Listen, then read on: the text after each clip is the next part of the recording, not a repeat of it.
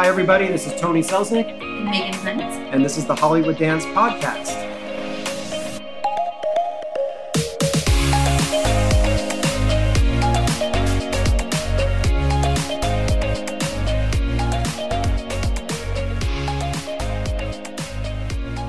Woohoo, Megan, this is our first one. I I'm so excited too. So, we decided, of course, our first podcast, which we have many more that we're going to do. Yes, we do. The first one we want to do with my partner, Julie McDonald, who actually is the first person to represent dancers in the industry.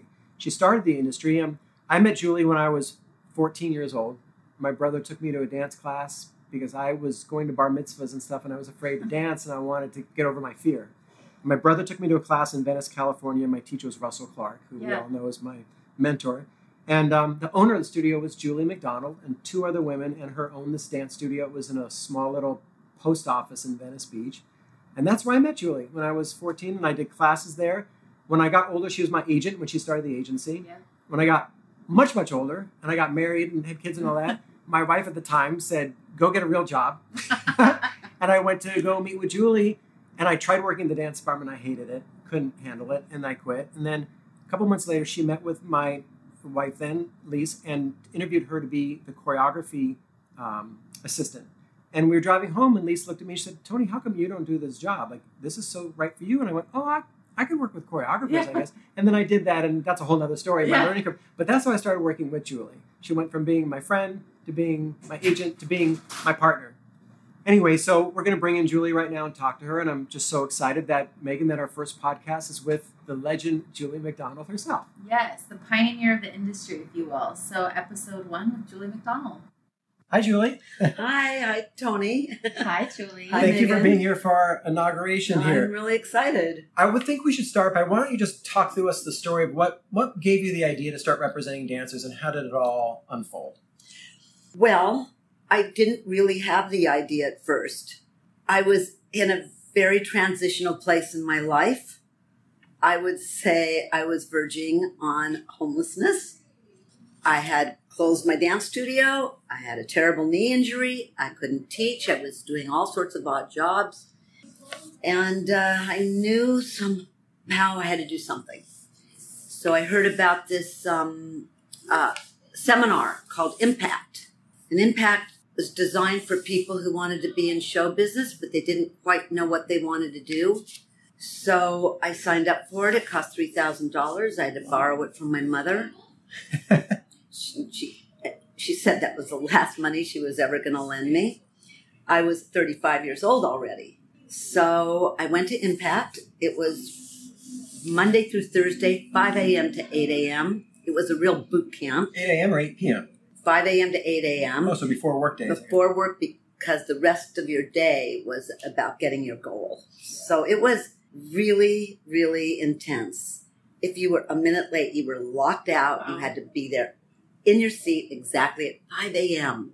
So I did this for three weeks. The first week was about defining your goal, and I wasn't sure. Did I want to be a casting director for dancers? Did I want to be a manager for dancers? Did I want to be an agent for dancers?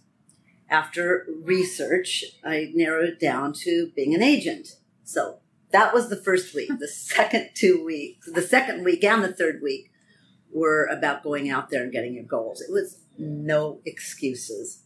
And by the end of my three weeks, I was an agent at Joseph Heldfond and Rix in Hollywood. And were they the first agency that you visited, or how did that happen? No, actually, I visited many agencies, and everyone offered me the exact same thing a desk, a phone, and mm-hmm. 50% of everything I brought in. So I discovered quickly that no one was going to pay me a salary. So I might as well go with the best commercial agency in town, which at that time, JHR was one of the top commercial agencies. And the reason I chose a commercial agency was because that was the one area where dancers had union representation. Mm. And one of the reasons I wanted to become an agent was to advance the cause of dancers.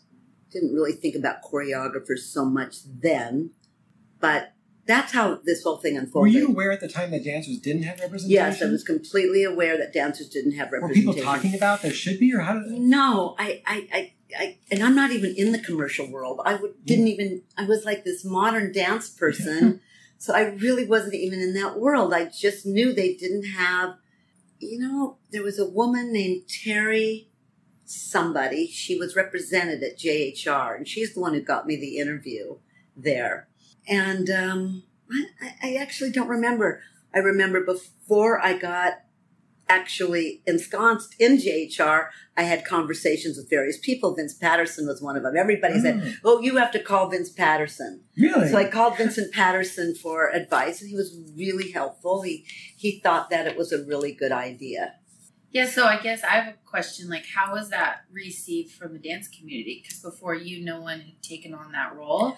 Well, the first thing I did was put a teeny little ad in Variety, uh, saying literally dancers wanted for representation, and gave a time and a place for an audition. And I went there with three teachers: Russell Clark doing jazz, uh, Michelle Zeitlin doing ballet, and Jean Castle doing tap. And 300 dancers showed up. Wow. wow, back and then, 300 dancers. yeah. That's major. wanted representation. So, Did you sign everybody that came in? you know, I have a feeling I signed almost everybody because the people who were there were so good. It was like, I was like, wow, this is an amazing foundation. Probably didn't sign everybody, but maybe almost everybody. But they were good. So I knew I was onto something if that many people showed up wanting an, an agent Yeah. because they didn't have them. Do you remember how long it was since you got your first commission check after you started? Like, It was quite a while, actually. If memory serves me correctly, it was a Coca Cola commercial that Joey Toledo booked.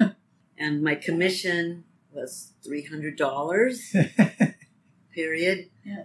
But the interesting thing was by the end of the first year, we had already grossed close to a million dollars. Wow. wow. So by the end of the first year, the first big project was Captain EO with uh, totally remember that. Jeff Hornaday. Jeff Hornaday was so supportive. The difficulty wasn't the dancers, the difficulty was the choreographers. Most of them were really resistant because the established choreographers had their way of doing business, which was if you had an audition for a project, you called your assistant, and your assistant called all the dancers that you normally work with as a choreographer, and maybe they invited some friends. So it was a very closed club. I had to knock down a lot of doors before I got a choreographer to um, uh, to to call for clients, and that was Greg Smith calling for Kenny Ortega Wow. for Let's Get Physical. Wow. Yeah, first time. the Olivia Newton John video. I remember that. Yeah, and it was the first time actually, like Greg said, "Well, let's see who you have." Now, how did you get your heavy hitter choreographers? Like, how did that Well, start? I started with all the people I ha- had from Room to Move, Russell and Sarah Elgart. Michelle Zeitlin, was she a choreographer or a dancer? No, Dancer. she was a dancer. And I'm trying to remember Jean Castle probably took. Uh, But then how'd you get like Vincent Patterson and Kenny Ortega?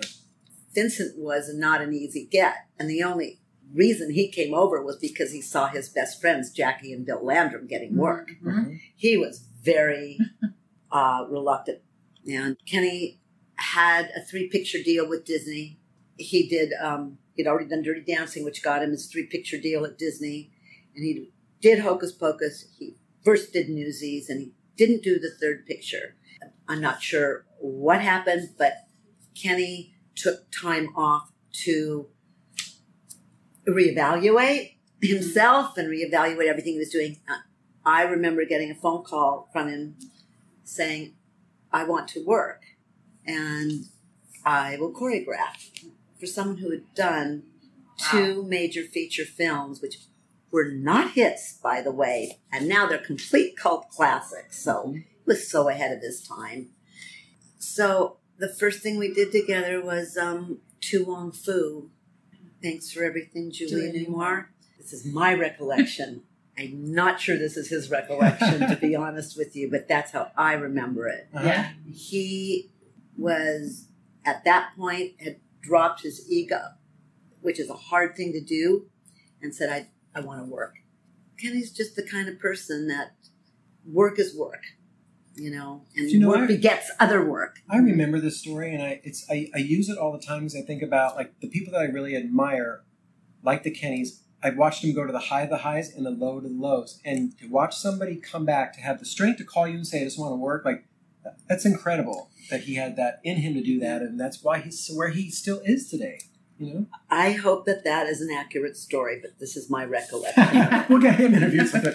We'll get him in here and ask. he might he might have a different story, but anyway, so it was not easy getting the choreographers. It really wasn't. The Landrums they came over right away. I remember I have a picture in my mind of exactly when I was talking to Jerry Evans, asking him to come over. He was a big choreographer, and he was really giving me the eagle eye, the, the like, "Who are you?" type of thing. These people didn't know me. I wasn't in their Mhm. world Mhm. and um, he was testing me out too. But he came over and he worked. Oh my God, he just worked nonstop. Found Barry Lather in a huge dancer audition. He was auditioning for Paula Abdul. There was this eighteen-year-old kid at the end of the room, and man, was he? He was a, a, a a early client. Marguerite, Um, how'd you meet Marguerite? Do you remember? don't remember how we met, but I remember I you guys lived in the same building. So. but that is not how we met. But I don't remember how we met. But she had no credits as a choreographer, wow. and no matter what anybody's side of the story is, I'm sure she would acknowledge that I totally built her choreography uh, career. You did so many people, Russell's But- too. so But many. Russell too. There are people who came to me who had resumes like Mhm. Kenny Ortega, Yeah, and all you had to do was say Kenny Ortega, yeah. to someone who was looking for a choreographer. I wasn't representing directors at all. That was not my thing.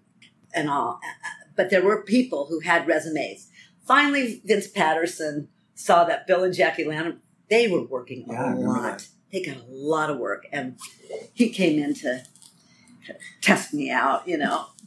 I mean, I think he felt, you know, I better get on this ship because Yeah. it's sailing Yeah. and it was sailing. So as soon as things started to roll, they just continued to roll. Even harder than getting the choreographers on board was getting casting directors and producers. Right. Uh, that that was the toughest thing, and this is why I'm such a proactive freak because that's all I did. Yeah. And you know, there was no internet for God's sakes. You had to pick up the phone.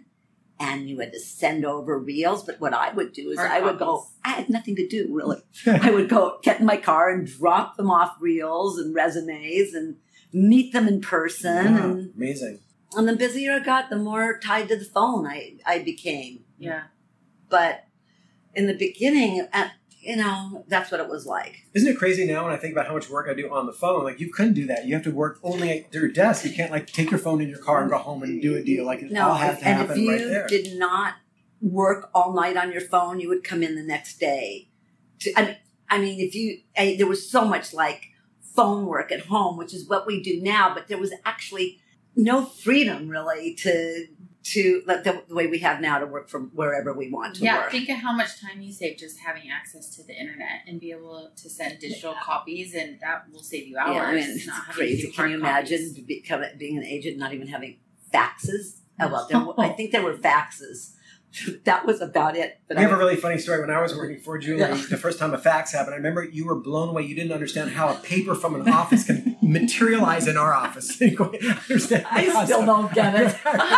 I remember that. And we used to have messengers like like five times a day. This guy would come and pick up reels, like full Ray. on, yeah. Ray, Yeah. every agency had messengers because they had to deliver Yeah. uh, pictures Yep. and resumes to the casting directors. Jeez. So every day, and the messengers would come twice a day, and they would take out tons of submissions to the casting directors. Things were slower. It felt fast, but they were slower because of the time lag. Yeah. And And you had more to manage with having to deal with Well, I carriers and all that, also- so you probably felt like you were hustling. started to hire other people to work with me very early on.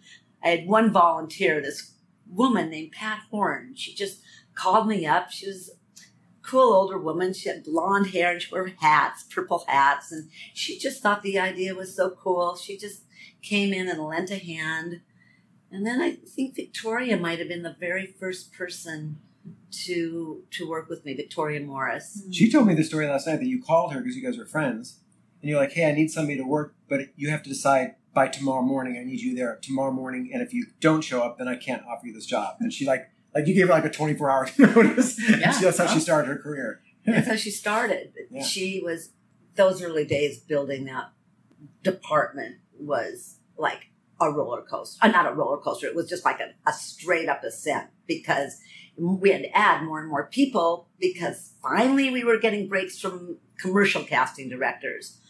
Finally, we would get people on films. It, but everything was like a step and didn't pay any attention to choreographers for a long time. So here's a question. I know Megan, you have a list of questions, but I want to ask this: When did competition happen? Like, how many years? Before really soon. good It happened, and I started in '85. I believe that uh, Teresa Taylor uh, from Bobby Ball came along in '87. Oh, okay, Wow. so two years. So it started right away. Yeah, Yeah. that's crazy. Okay, So Megan, what's on your list? I guess being in this, you know, industry for so long as an agent, what are some of the biggest changes that you've seen in the industry, both like positive and negative within the dance industry?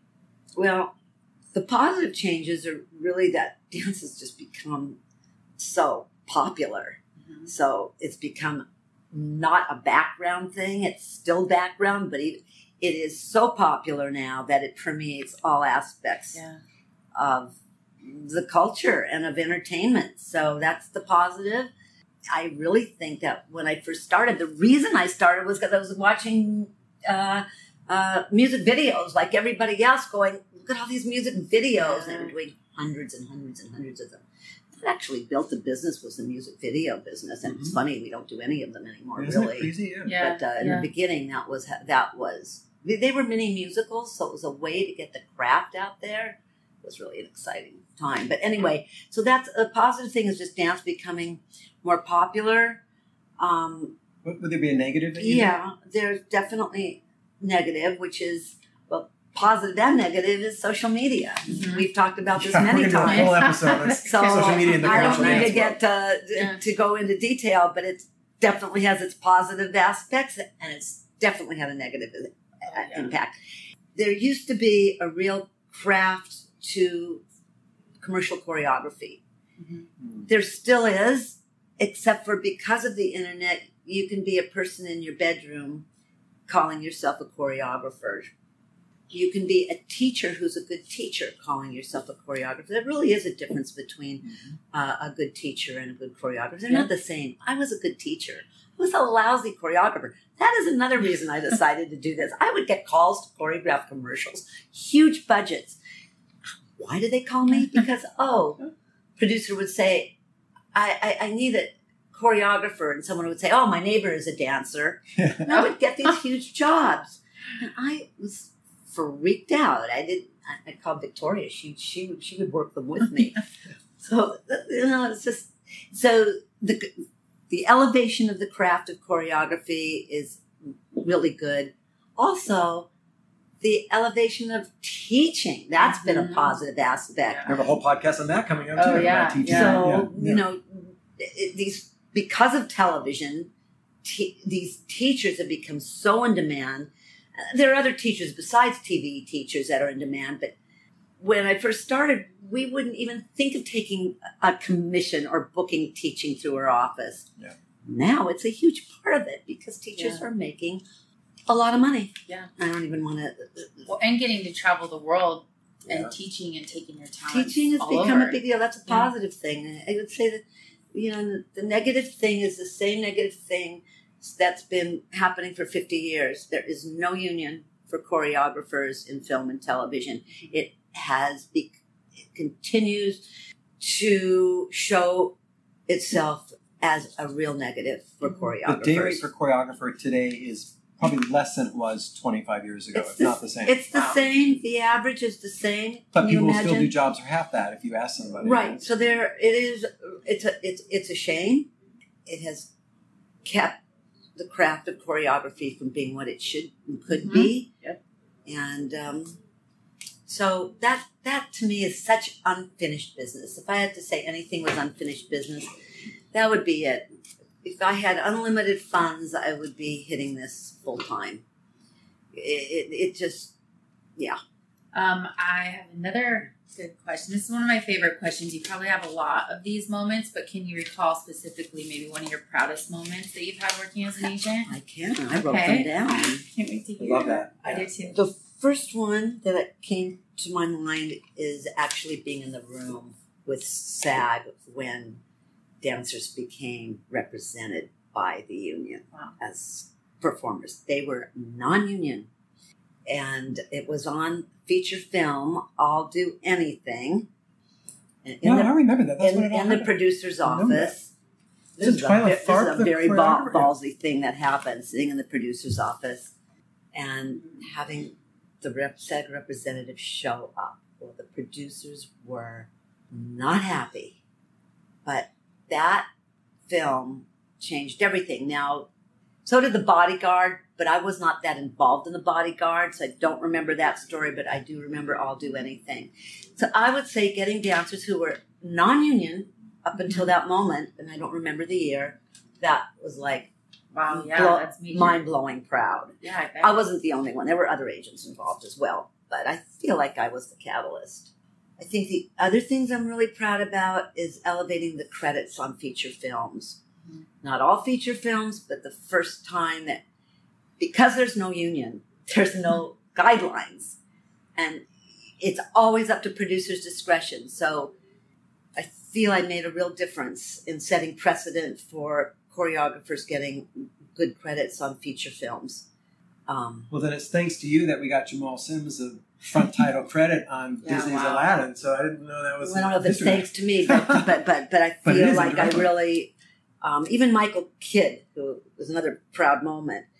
He, the the greatest choreographers of the golden age of musicals, did not get the right credit. Uh, he would brought in all these posters to a meeting, and his name wasn't even on them. Wow. So like Seven Brides or Seven Brothers and things his like name's not even in the poster. It just so, which leads me to another really, really proud moment when Alan Johnson, may he rest in peace, and I lobbied the board of governors of the Oscars to give Michael Kidd a special Oscar, and they Wow, did it. Wow. So that is that really put a big smile on my face. That's amazing. And then, then of course, there's forming MSA with Tony. That was super proud moment Yeah. and uh, continues to be. But those are four things that I'm really proud about. Of. yeah. yeah.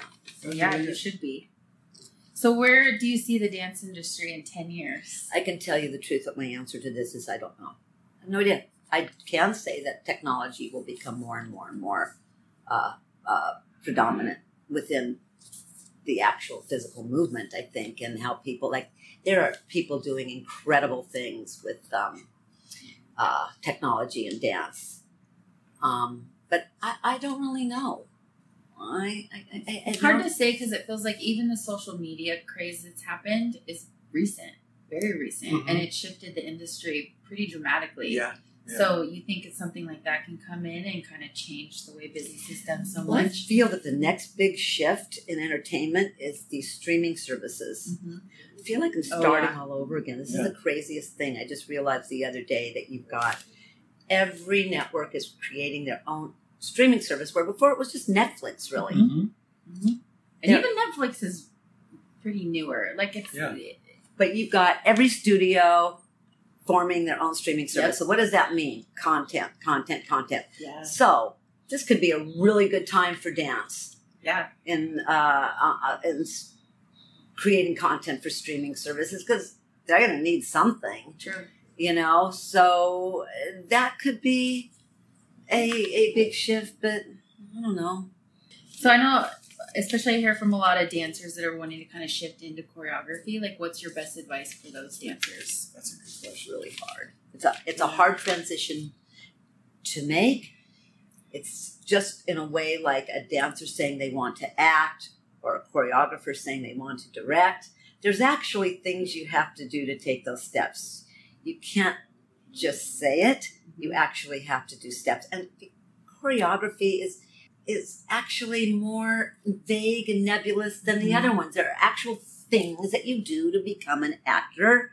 You take class, You have to sacrifice dance jobs because you sign up for a 12 week acting class. You have to be willing to go to the back of the class and not in the front of the dance class. Yeah, that's such a good And choreographers, if they really want to direct, they sh- they have to take classes in directing. There are classes. There Yeah. are no classes. It's for basically starting from the beginning. That's So- a really good point. There's really no classes Which is- for choreography. So this is the in the traditional days when there weren't every so many choreographers. Choreographers would emerge from being assistants to other choreographers. Yeah. They would learn the craft under Yeah. very very uh, uh, highly respected choreographers, and that's how they would learn. That was sort of a you know a linear. Mhm. It's not like that anymore. It depends on who they're learning from, but they do often emerge as assistants. Here's the problem there should be an academy for choreography. And I mean, tried to, talking about this tried to do years, that, yeah. but they just took the ball. Anyway, there needs to be the study of stage choreography, film choreography, Mhm. television choreography, video choreography. Everything is different. Every medium is different. Can you imagine how cool that would be Oh, to have yeah. these amazing people teaching the craft of choreography and all those different yeah. because it's you get on the set for a feature film it's completely different than a set Sure. for a television show Sure. completely It's interesting you're saying that because there are there's a generation of choreographers now that learn everything off of YouTube. So they they have they got this they, they see the final result, so they're copying that, but they don't necessarily know the procedure to get into there. And I, to me, the best way in is through assisting somebody. I mean, if you, I remember because Xanadu was my first job, and Kenny Ortega choreographed with Russell, and I remember him with Gene Kelly, and Gene Kelly gave him the his viewfinder, and that became, and I remember what made Kenny make Gene Kelly his mentor. It was that, and I know that Kenny always had that with him. That Gene Kelly was looking out for him, so I, I do feel like it's really important. The mentors and teachers are really important in this business. yeah Because the issue with the YouTube that you just you know brought up was that then choreography all starts looking the same. It's like people don't really have original styles of choreography. It all kind of starts to mesh together, and you can't really pick different styles of choreography. without the academy we're talking about the advice that i would give someone who wanted to be a choreographer is to choreograph is to get in a studio and and and and do practice Yeah. practice choreography bring your friends in that is what a lot of people do they do it when they teach class too but you actually have to apply yourself in many different ways also choreographers should study the history of dance in a big Mhm. way they should know about all the people who came before them Do you remember that movie that Gene Kelly did that we, we give to choreographers sometimes? Remember that? What's it called? It's a movie about uh, athleticism I have to look up the name, but I remember we gave it to Wade when he was like 14 years old, Wade Robson, Yeah. and he loved it and watched the movie. Wow. We, we used to give it to choreo- like young choreographers and say, "This is really important to watch it." I, I, gotta I find mean, the name. if if if if we had if we had enough people in here I would arrange for a film festival just for the dancers Yeah, how Yeah, cool would that so be cool. to do something like every Yeah. friday night you show a movie Ugh, and then so you have fun. like someone who was in the movie or someone who choreographed the movie there that, these are these projects that would really help educate people yeah. So Yeah. Julie, we're, we're pretty much out of time, but I want to. Do you have one more question that you want to ask her that we can close with? Yeah, I just uh, if you could start over again from the beginning, like, is there anything that you would do different? sign fatima robinson yeah. Yeah, I mean, that's my Well, Julie, thank you so much for yes, sharing thank you, this Julie. with. This is Tony and Megan with the Hollywood Dance Podcast. that was really fun thank you Thank you, guys Julie. Thank you.